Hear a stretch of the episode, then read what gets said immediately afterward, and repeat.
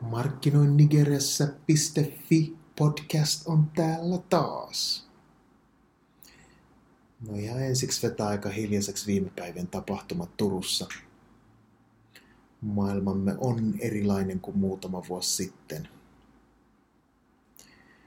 Muistan, kun 2010 muutin Nigeria ja Nigeriassa ei ollut vielä tapahtunut mitään iskuja silloin. Ja ensimmäisen terrori-iskun myötä niin ilmapiiri muuttuu aika lailla. Pelko valtasi aika monen mielen, uskaltaako missään enää käydä, pitääkö jokaista muslimin lailla pukeutuvaa pelätä ja niin edelleen. No Suomi on aina ollut hieman erikoisella tavalla sulkeutunut maa, jossa kansan kysyvät rivit etsii niitä asioita, mistä voidaan syyttää jotain ulkopuolista. Monesti myös kokee, että tietty globaali todellisuus ei koske heitä. Mun mielestä ihmisen tappaminen missä muodossa tahansa on hirveä asia. Tapahtuu sitten puukolla tai punaisella jakuarilla. Niin kuin sanoin, niin maailma on todellakin muuttunut. Se on erilainen paikka kuin vuosia sitten. Mutta se ei tarkoita sitä, että eikö pitäisi olla järkevä asioiden kanssa. Mä en itse ainakaan usko, että terrorismin vastaista sotaa voitetaan syrjimällä tai vihaamalla. Niin ei ole tapahtunut koskaan aikaisemminkaan, eikä tapahdu nytkään. Siis terrorismihan ei ole uusi asia, vaan tuhansia vuosia vanha. Keino syitä on hoidettava, on näivytettävä nämä terroristiryhmät niin pieniksi, että ne ei enää kiinnosta ketään. Valitettavaa on se, että ihmiset tuntuu etsivän jonkinnäköistä niin kuin, uutta elämän tarkoitusta niin kuin, kovemmin kuin koskaan aikaisemmin.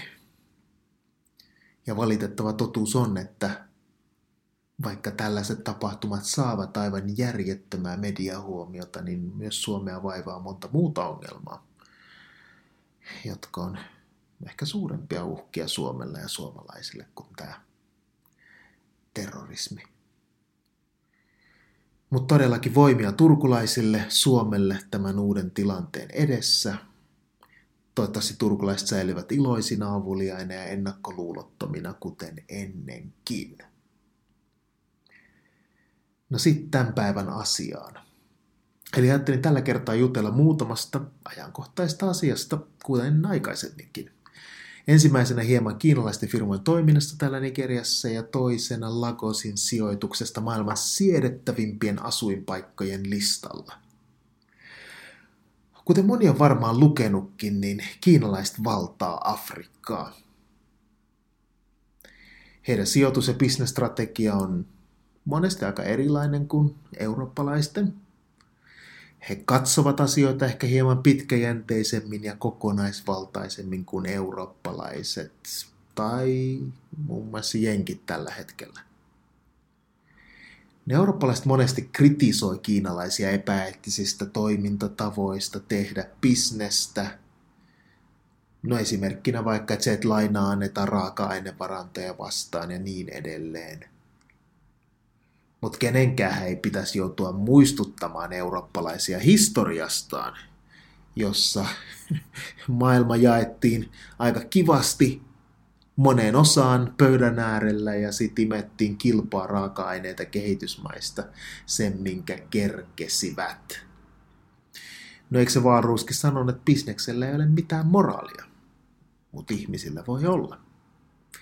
No mä en kritisoi kumpaakaan tapaa, eli uskon, että bisnestä voi tehdä hyvin monella tapaa.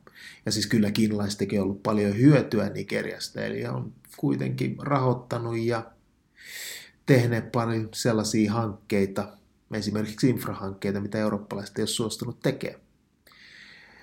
Mutta se kiinalaisten toiminnassa aina on jotenkin mielenkiintoista, se niiden salamyhkäisyys. No mä sain käsiini tämmöisen McKinseyn uuden raportin, jonka mukaan kiinalaisia firmoja rekisteröitynyt Nigeriaan 317 kappaletta. Mutta oikeasti niitä toimii joku 930 kappaletta. Eli 65 prossaa ei näy virallisissa tilastoissa. No mitä tämä tarkoittaa sitten niin kuin verotuksessa, työllisyystilastoissa ja muissa, niin en tiedä, mutta siis aikamoinen ero, 65 prossaa. McKinseyn mukaan Afrikassa toimii kokonaisuudessaan noin 10 000 kiinalaista firmaa, jotka työllistää noin 300 000 afrikkalaista. Ja kokonaisliikevaihto tai tulos näillä pyörii 180 miljardin tienoilla. Ja kasvua vuoteen 2025 odotetaan noin 40 prosenttia. Se, mikä on myös mielenkiintoista ja pistää silmään, että nämä kiinalaiset firmat tuntuu olevan aika hyvin menestyviä. Eli ainakin tämän raportin mukaan niin ne tekee yli 20 prosentin nettotulosta.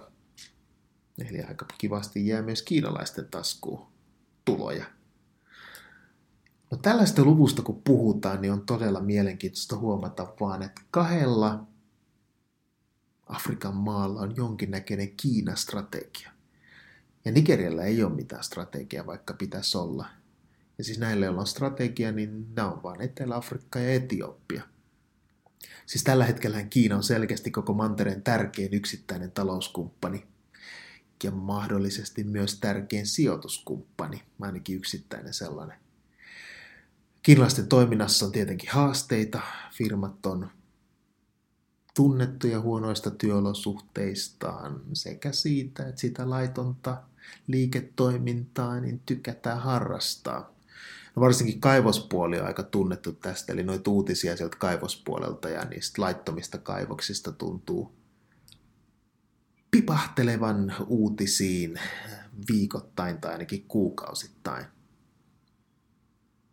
Mutta kiinalaisia kannattaa, kannattaa seurata ja mekin niin kuin monesti on täällä mietitty, että minkälaista yhteistyötä kiinalaisten kanssa voisi vois tehdä tässä.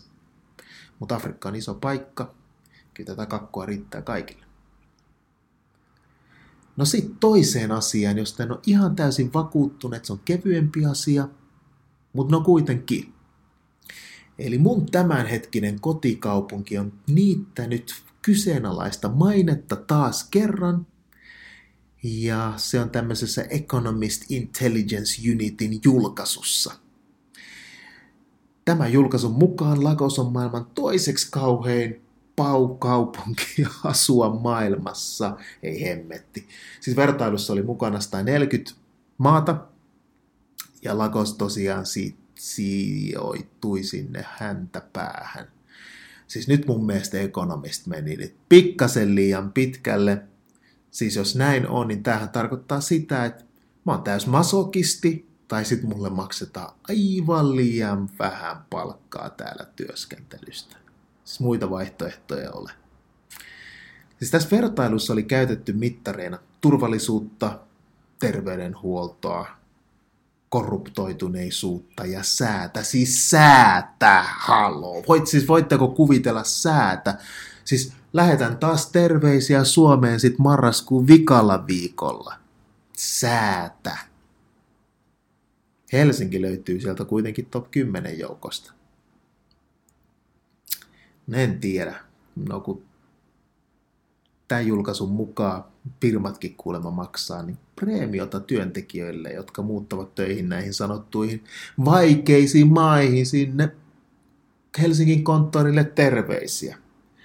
Mä en tiedä, siis voisiko tää olla joku NGO-tyyppien juoni taas, millä ne sais maksettua itsellensä parempia etuja. en, tiedä. en tiedä. Siis no ainakin oma palkankorotushakemus lähtee tämän nauhoituksen jälkeen heti vetämään. No mutta jos mä mietin rehellisesti, että mikä Lagosissa ärsyttää eniten, öö, en mä tiedä onko nämä missään järjestyksessä, mutta ainakin liikenneruuhkat – viikolla, kun 10 minuutin matkalla menee tunti, niin se ottaa pikkasen päähän. Tälleen Helsingin kehä kolmosen superruuhkiin tottuneena. Kallit asumiskulut on toinen asia, eli tota, vuokraa maksetaan vuosi, joskus pari vuottakin etukäteen. Ja se on aika kallista, varsinkin jos haluaa asua niin kuin hyvää länsimaalaista vastaavassa tai vastaavalla tasolla. No kallis ruoka, riippuu tietenkin mitä haluaa syödä. No, jotkut jutut on hieman halvempia, jotkut paikalliset hedelmässä, kuten, kuten ananas, mutta siihen se mun mielestä sitten vähän jääkin. Öö, mikä sitten vielä ärsyttäisi?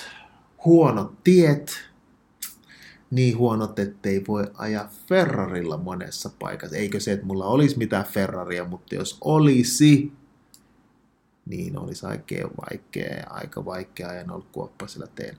Mutta siis kyllä mä tiedän näitä henkilöitä, jotka vetelee Lamborghinilla ja Ferrarilla noilla kuoppaisilla teillä ja pikkasen sydämeen sattuu, mutta kai se on ihmisten oma asia, mihin ne rahansa käyttää. Mikäs muu asia vielä ärsyttäisi? Paikalliset remonttimiehet, putkimiehet, sähkömiehet, mekaanikot ja kaikki tällaiset. Siis suomalaiset mekaanikot, mulla on oikeasti ikävä teitä. Anteeksi, mä olin silloin joskus hieman vaikea asiakas välillä, mutta vaikea on saanut aivan uuden käsitteen täällä Nigeriassa. Sähkömiesten ajassa pysyminen niin on aivan utopistinen ajatus täällä. Eli ne tulee välillä päivän myöhässä. Eli tota, kaikki on vähän suhteellista. Mutta en mä tiedä, onko tästä muuten niin hirveä paikka. Toisiksi huonoin paikka. Ai, aika kovia lukuja. Siis se on joku Kabuli ja Teheran varmaan siellä sitten niin kuin samassa sarjassa. No en tiedä, ei tämän pitäisi niin kauheat olla. No, mut kuitenkin. Ne oli ne mun jorinat tällä kertaa. Palataan taas asiaan markkinoinnigeressä.fi podcast. Tadaa!